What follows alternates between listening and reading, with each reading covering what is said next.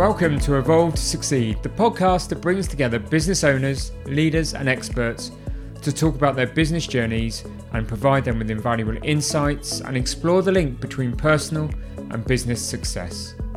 I am your host, Warren Munson, founder of Evolve. I previously founded, grown, and successfully exited three businesses in the business services and technology sectors. I have a passion for helping and advising businesses and seeing them succeed.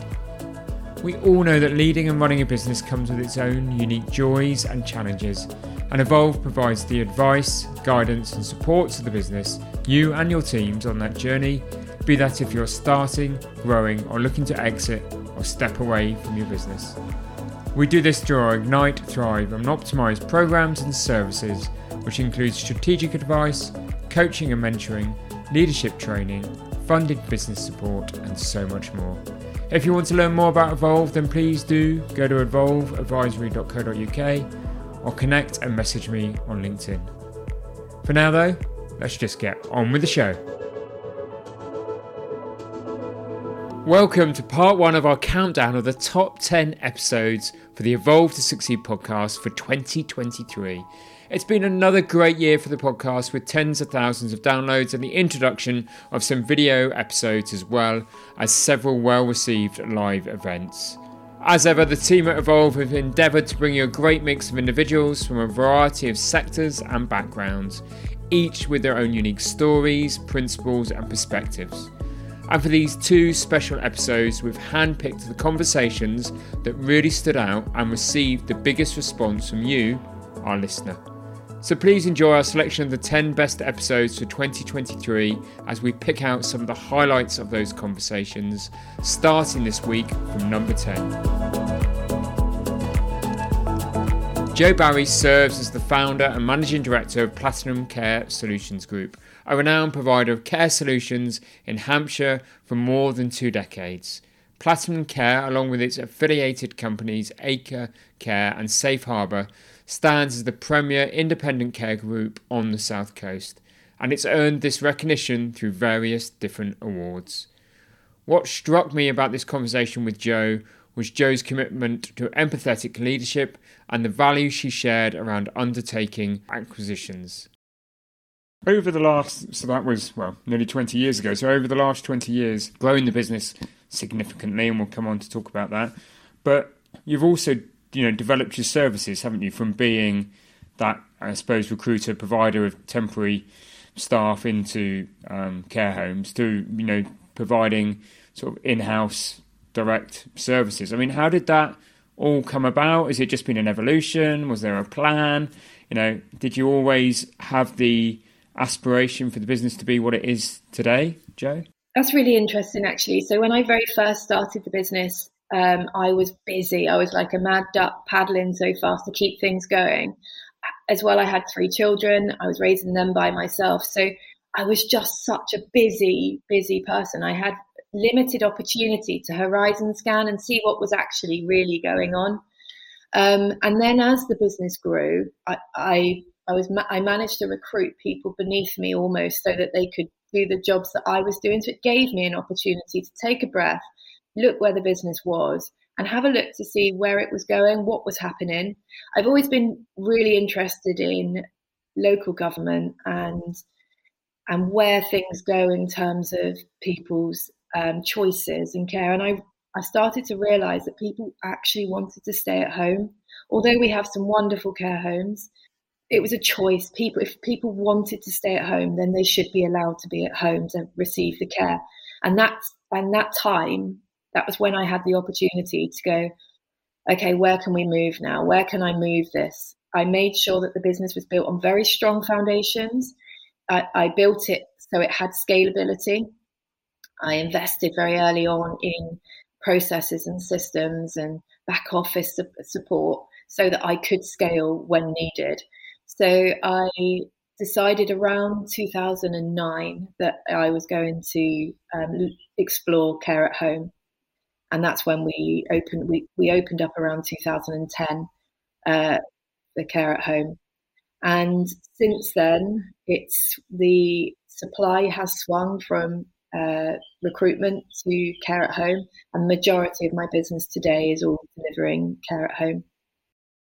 Is there any other tips and thoughts that you'd give around how you've achieved the growth that you have, Jo?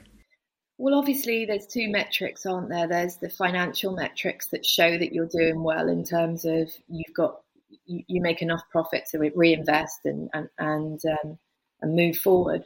But there's also the investment that you give your staff. Um, some of my staff have been with me for around 15 years, and um, I believe that the majority of my success is based around the people that I have working in the business. Be that be that carers that have worked for me or nurses that have worked for me since the beginning, to my office staff.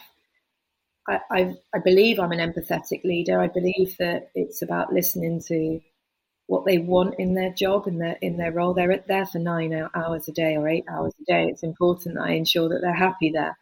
And I believe that that's probably the big part of my my success is the investment that I give my staff, whether that's time investment, whether that's training, or maybe it's just the empowerment that I give them. I, I, I let them run their departments quite autonomously, and uh, yeah, I think that's probably my big. If I if I was to give anybody a piece of advice, it's it's to trust the people that you're employing because you can't be everywhere. You can't do everything. When I listen to you speak, and um, you know, during the course of this conversation, you're so passionate about the way you do things, the approach you take.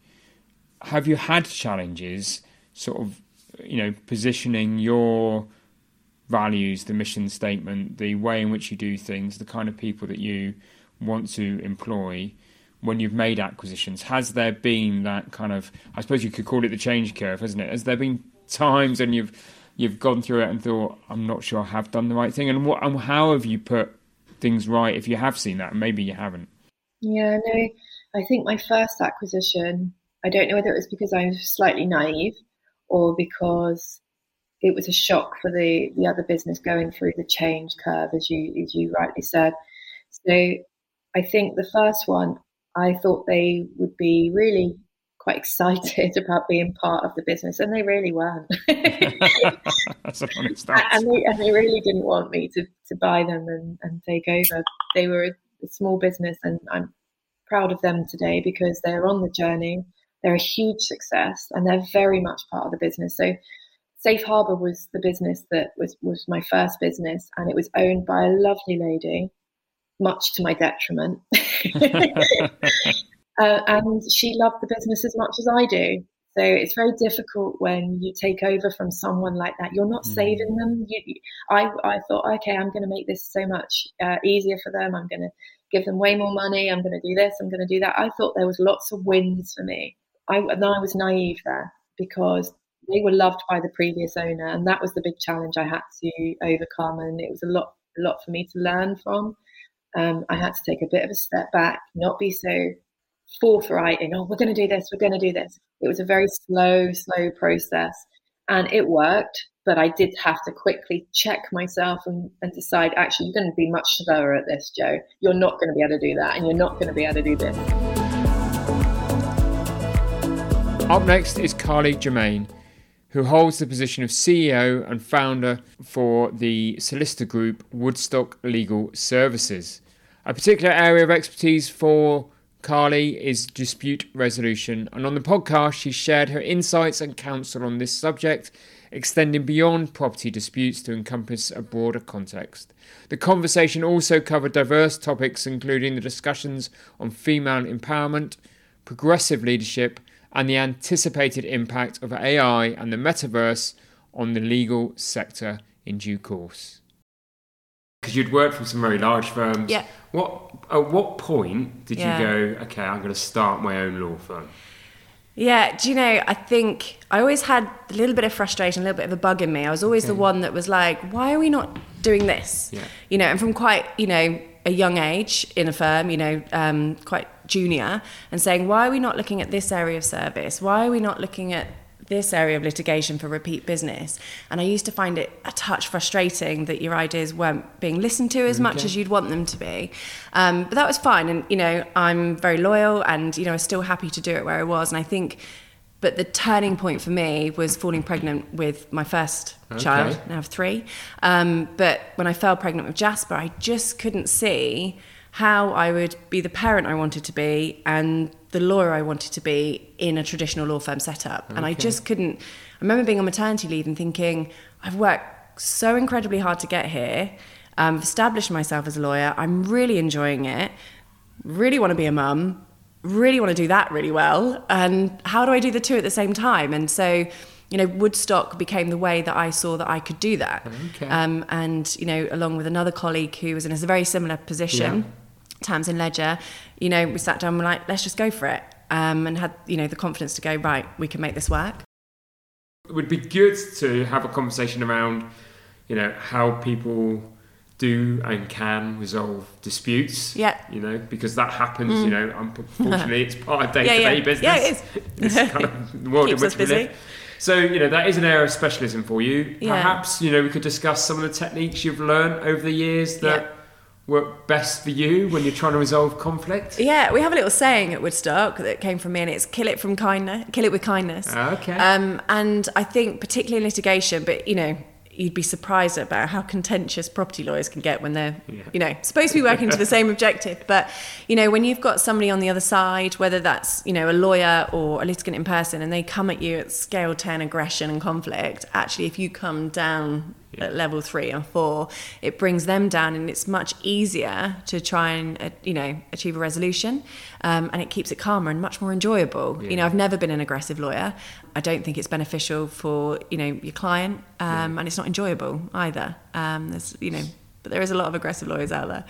Um, and then I think the other thing for me, I've always been a very much a big picture lawyer. Um, I don't think that came straight away, um, but you know, quite early on, I've always tried to look at what the end goal is. Yeah, what you trying? What's the Yeah, trying to because actually, Yeah. the issues in dispute are largely irrelevant. Yeah. It's the outcome, you know. And I think if you f- focus too much on the issues in dispute, yes, you have to know them. Yes, you have to, you know, have your evidence surrounding them. But if you focus on what's a good outcome for your client and what's, you know, what's probably a good outcome for the other side, that's how you can, you know, reach a really good resolution. if you read certain papers and certain articles and certain bits on social media, they they will say that AI is going to kill the professions, Yeah. and in particular Yeah. the legal profession. Yeah. I mean, where's your view on where the legal profession is going to go in the next five to ten years, and is AI going to have a real impact on it? Um, I'm a massive fan of technology, and that's something where you know the great thing when you start a law firm from scratch is that you have a complete clean slate. So not only can create the culture you want, you know, you can bring the people you want, you can bring in the technology, and you can look what's out there and go, okay, what technology is available that will allow us to do our job in a you know really progressive, efficient way and deliver really great client service. Um, and so I'm always willing to look at new technology out there. I don't think AI is going to be the death of lawyers at all. Um, I played around with it a little bit. I think it will help. And it, like I say, I think it might be a tool that, particularly if you're a lawyer dealing with contract drafting, for example, where you can be more efficient, um, perhaps, you know, reduce human error, that sort of thing. But I don't think it's going to, you know, knock lawyers off the Gonna table. kill the profession. No. Do you know the one thing I think and I think I could see us using at Woodstock quite soon is um, you know, VR headsets and the metaverse. You know, we've always worked, we've done hybrid working, remote working before the pandemic. Yeah. So obviously it was very interesting to watch everybody, you know, scramble around it. by heading down to Comet, grabbing laptops. But you know, we were always working that way, um, and I still love to get people in a room as much as I possibly can because I think it's incredibly beneficial. But there are times when you logistically can't get everybody there, and actually. You know, if you've got a room of six people, but there's a couple of people that aren't in the room, that makes them feel a little bit alienated. So I can really see how, you know, you're all popping on your headset, that, you know, people feel much more together, you Yeah. know, in a virtual sense. You know, there's, you know, you can't do away, you can't beat being Well, in a physical room together. now, it? You know, yeah, it's it's when you're in a different. room together, It's there's energy, there's- yeah, yeah. and the you know the mannerisms that you pick up of people. Um, but you know, I think yeah, I could see us doing that in the not too distant future. Brilliant, Yeah. fantastic. And so heard it here first. The legal profession isn't dead. AI isn't going to no, isn't going to change the world for you. I suppose it's just going to. I suppose it's for all. It's just going to perhaps make it more productive, isn't it, and more efficient Yeah. and more yeah, Yeah. and, and allow the human to do the thing that humans great at, which is Yes. the final bit of advice, Yeah. the interaction, understanding Yeah. the emotions and all of those um, other things that we talked about. Celebration of our 200th episode, I mean, it's remarkable to think we've made our 200th weekly episode, but we released this episode in October, and as part of that, we landed a very distinguished guest in the form of Kate Adie. Serving as the BBC's chief news correspondent from 1989 to 2003, Kate reported from various war zones globally. Following her tenure at the BBC, she transitioned into a freelance presenter role on the BBC Radio 4. Throughout her 14 year career as a news correspondent, Kate covered a wide array of significant events ranging from the Troubles in Northern Ireland, the Lockerbie bombing, the Tiananmen Square protests, to the conflicts in the Gulf and Yugoslavia. Her experiences include encounters with leaders such as Colonel Gaddafi, and she even survived being shot at at point blank range. The discussion, as you probably would expect with Kate, was really candid and has great value for everybody to, in terms of her perspective on life turned up on the Monday morning to an, and found myself in a real newsroom. Now, I hadn't been in newsrooms, either in Durham or Bristol. They were entirely male setups. No women worked in it. I mean, it was very rare, and in reg- regional telly as well. And so I went to the news meeting at nine o'clock and was very nervous.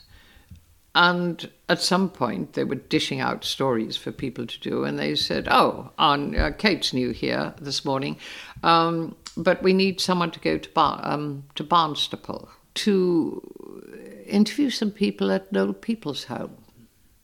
And I said, "Fine." I've done that before. I thought, no, it's fine, you see. So I whizzed out of the newsroom and found where they kept tape recorders and headed out there, you know, sort of clutching a map where's Barnstaple, you know, and and and went out the door, and a bloke followed me, and sort of caught up with me, and I said, "Hi," I said, uh, "My name's Kate. Um, I'm new here this morning." He said, "I'm Colin." And I said, I, I really can't wait. I'm going to Barnstaple. I've got to do a story there. I've got a story there in Old People's Home. He said, Yes, I'm coming. And I said, Why? He said, Well, this. And under his arm, there was clearly a camera, a rather big one. He said, It's for, as if to an idiot, television.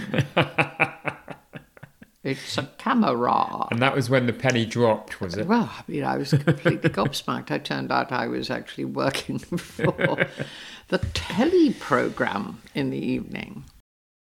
One morning, I got a tip off. I was living in Brighton, covering that area for South, that from my neighbour that there'd been a murder up the road. He said, You should go and look at it.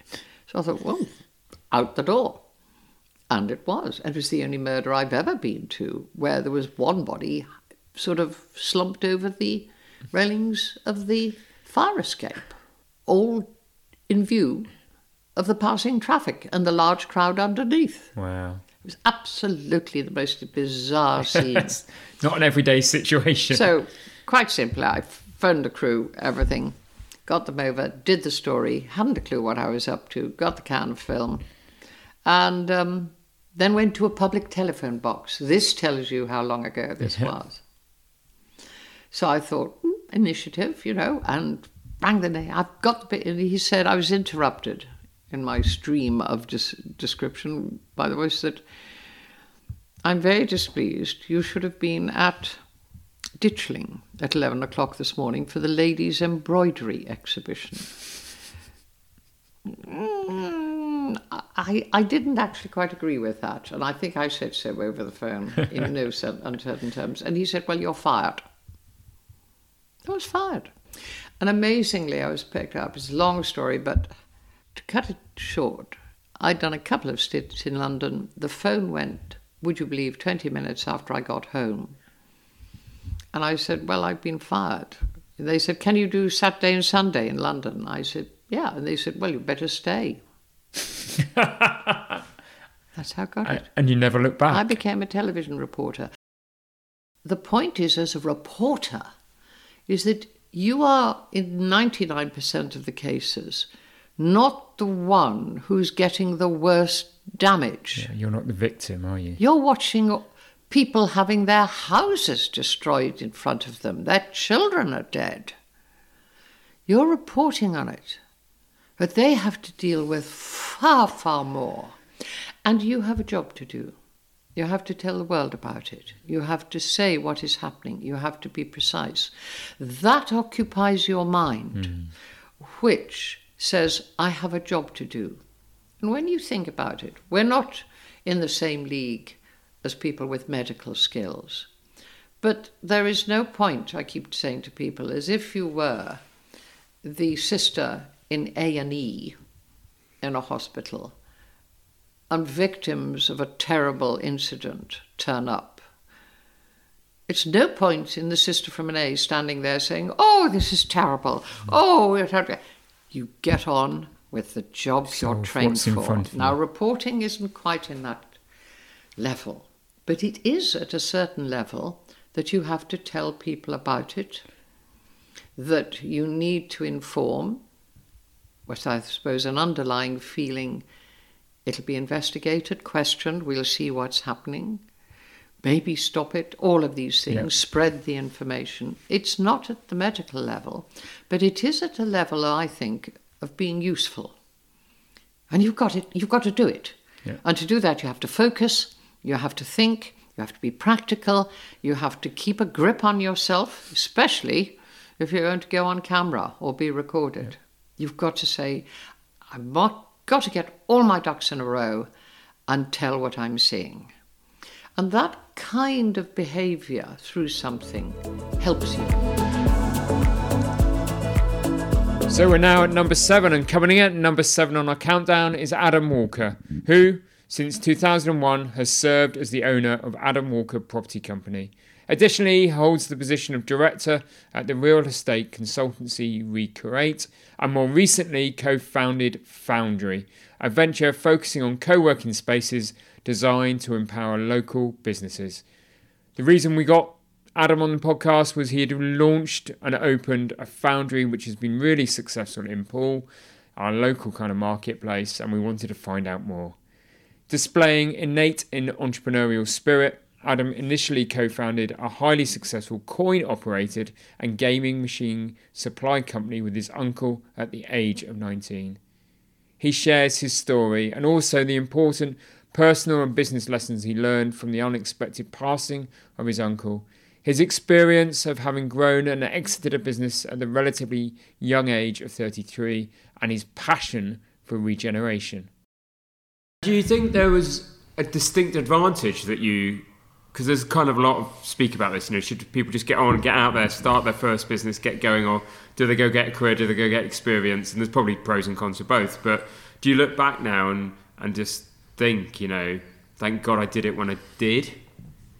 I think when you're young, you're 18, 19, without the commitments perhaps that we yeah, all no responsibility. Yeah. I think I think that that certainly helped me um, uh, grow the business quick quicker. Yeah, um, and it enabled me to to be more focused, perhaps. Uh, although saying that, I think I'm working harder now than I've ever worked. Um, Life doesn't at, get easier at 42. Um, but um, yeah, I think f- for me, the, the, when I look back, at that period of time. I mean, I can remember it was just me, and I can remember in the early days a sack barrow truck, me, and my pickup truck, and a Who Wants to Be a Millionaire quiz machine every night, and I wouldn't stop until I put that machine into a pub yeah. somewhere in the southwest of England. And it went on and on and on for years like that, where I would go in, meet the landlord, do a deal, yeah. shake hands, sign, you know, some piece of paper. Yeah, some form of contract to say that he'd received a three thousand pound machine from me, and hopefully it'd still be there in two weeks when I came back to empty the cash box. Um, so yeah, it was a it, it was a real uh, eye opening, and um, it was a great experience because it taught me how to talk to people. It yeah. taught me how to um, to do deals, uh, and it and it taught me everything I needed to know at that stage about scaling. You had um, your uncle with you. You know, you obviously co-founded the business with him. He was there as a kind of guiding arm by the sounds of it. But you know, read and I hope you don't mind me touching on this, Adam, that in 2004 you lost your uncle. And so, what impact did that have on you and have on the business? Yeah, it was it was a shock. It was a it was sudden. Um, he was a Kevin was a, Kevin Walker. Um, he had a business called Kevin's Cloth Emporium (KCE). So his main business was pool and snooker. Okay. Everybody knew him in the industry. You you you never forget Kevin if you met him once. Uh, he was loved in that scene and that world of snooker pool. Um, he was British champion table football player. Okay. You know, be on the telly, be off in. Uh, he'd be off in Mauritius with Barry Hearn at the Bar- at the uh, Marlin World Cup every year, and Yeah. and uh, and you know he was he was a he was a great character. He lived. He, he passed away at forty seven, but he lived he lived the life of, of ten men. He he really did, and Wow. um, but um, yeah, it, was it was a difficult time for us because he had three kids Yeah. um, three young kids. Um, so it was a it was a real shock for us all, um, and his business needed to be run, needed to be continued. Um, I remember when it happened, and I immediately got in my car and drove to London. He was based in West London, and um, before I knew it, I was going to China to visit the factories because we had he'd he'd be constantly buying containers of, of product from China. And before I knew it, I was in China, sat in front of factory owners. I was 23 years old, Yeah. and we're talking about three, four hundred thousand dollars worth of debt. Um, because you know Kev Kev was a really good guy. Everybody loved him. They gave Yeah. him credit. He had a fantastic business. Um, he was a real innovator in that world. So yeah, it was a it was a tough time. It was it was difficult, but again, um, I guess that taught me about resilience. It taught me about when you build a business, you need to build in resilience. You need to understand that key man, if things do go wrong and people, you know, things like this do happen. Yeah. So, big lesson for us. Um, Kev, never far from my mind, from my thoughts every day. Makes me laugh every day. I always think about some of the stuff that we did together. And because of him and, and what his opportunity, the opportunity that he, ga- that he gave to me, uh, I will be forever grateful. My dad ran a construction company that I worked for, got my trade when I said I left school, and he employed about 160, 170 people, and he ran that business from our garden shed. Yeah. And it was not good. It was not a great environment to grow up in. You know, I think we look back, we had good times. Yeah. We had some really desperate times as well. And I watched my mum and dad really struggle, Hmm. really, really struggle financially, ups, downs. Um, my parents lost their home. You know, back then, banks would take your house. You know, um, and my mum would on a Thursday go to NatWest and pick up an insane amount of cash because in 1988 there was no BACS payments or check check Yeah. checks. So the wage runs would be It fulfilled. was wage runs and it was little brown envelopes and me and my little sister stamping them with the hours worked, you know, nine hours Monday to Saturday or whatever. And yeah, and it was the screaming matches at night with my mum and dad because cash flow, you know, when you're employing that many people, and it's very, very difficult. And I, I witnessed that, and I also witnessed them not having anyone to turn to. They were trying to run there, but they were they were the solo entrepreneurs, they were isolated entrepreneurs in a garden shed that saw their accountant once a quarter. yeah. And I realized that what we could do was create these spaces and curate these spaces where my dad, 20 years later, my dad could have been in that space in one of those crates, in one of those offices in the foundry, in the foundry's members' lounge, and be able to easily knock on Warren's door and say, Hey, Warren, I need a bit of advice. Need a bit of help. Yeah. need a bit of HR advice, need a bit of support on growth and, Yeah. and I've got cash flow problems, whatever it is. Yeah. And I could see that my dad just didn't have that. Yeah. Didn't have that and he ran that business for a very long time at that scale. Yeah. And sadly it did cost my dad his mental health. Our final guest for today's episode is Marc Trent, CEO at Charles Trent, a fourth generation family run vehicle recycling company boasting nearly a century of industry leading experience. Founded in 1926 by Marc's great grandfather, the company has expanded its operations across multiple sites and garnered a global customer base. In our discussion, Marc delved into the various topics, including the company's latest venture a groundbreaking 100,000 square foot facility in Poole. This facility, the first of its kind worldwide, operates a 17 hour shift processing vehicles of all types. In the challenging world of family businesses, I was so impressed with the manner in which Marc, his family, and the business had navigated its path to be in such a great market leading position.